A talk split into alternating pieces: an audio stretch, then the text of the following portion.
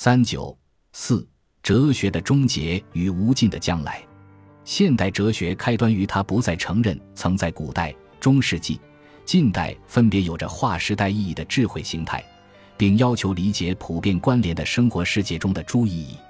迪尔泰、胡塞尔和维特根斯坦仍试图以形式化的哲学展示人类赖以理解历史、解释生活世界、日常语言的原理。最终，这一理性形态在唯识的语言批判中完成了对其概念体系的自我消解。生活世界的诸形式与其具体内容融为一体，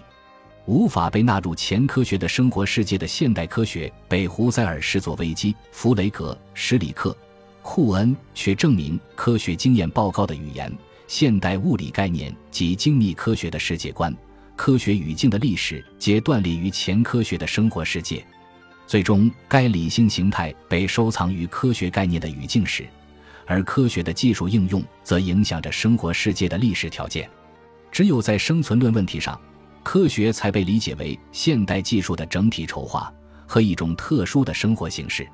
在旧意识形态与新统治技术共同导致劳动的异化、价值尺度的虚无、对存在的遮蔽的历史危机中，马克思、尼采。海德格尔勾勒出现代人在生产的历史、自我超越者的世界与诗性语言的建筑中的创造新智慧的可能性。现代智慧需源自人类共同的生活形式，不再如历史上曾有的缪斯的、基督的、公民的智慧形态那样具有共同体中的划时代意义，而可能在任何一个当下作用于任何人。两百年来，人类的生活世界。科学技术与价值心智皆经历了千古未有的大变局，当今世界仍处于这一变化中。然而，在最初的断裂中，思想家们已能做出原则上的区分。现代之初，诸思想可谓百家众技，皆有所长，时有所用，却难免道术为天下裂。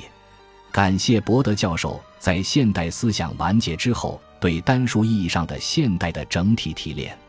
三种现代理性形态最终分别消解或脱离了哲学思想的形式消融，展示于具体内容，并以各自的方式影响无尽的将来。且每一种理性的界限都由另一种理性画出。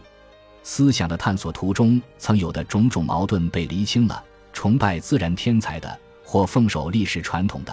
欲将物理学置于前科学的生活世界中获得理解的。或要以物理语言一统诸科学的，认为日常语言是堕落的诗的；或认为诗性语言尽是滥用日常语言的，主张机器生产必将解放人类的；或认为技术极致将带来人性深渊的，要求全世界在一场划时代的革命中得到转变的；或将现代的原则视作西方这一地缘共同体的延续的，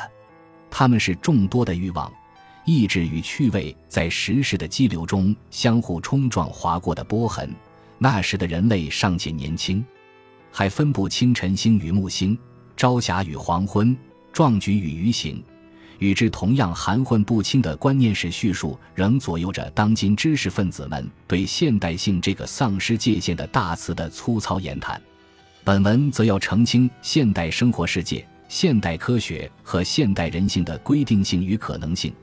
不是九位思想家的私人观点，而是整体的受规定的原则。古代世界相互割裂，东方与西方产生了迥异的智慧。古代历史变化缓慢，却在古代、中世纪和近代分别产生了丰富多样的形而上学。现代世界勾连一体，日新月异，他的哲学却在短短百年间走到了彻底与激进。在接下来的漫长岁月中。依附于现代工业与政治装置的亚现代思潮到来了，关于现象之间的无限差异的争执取代了哲学对世界的整体把握与对诸理性的原则性区分。然而，只要人类意愿理解生活世界中的意义，意愿探索宇宙并改造物质世界，并渴望在有限生命中实现超越的可能性，现代哲学的这一整体就仍发挥着决定性的作用。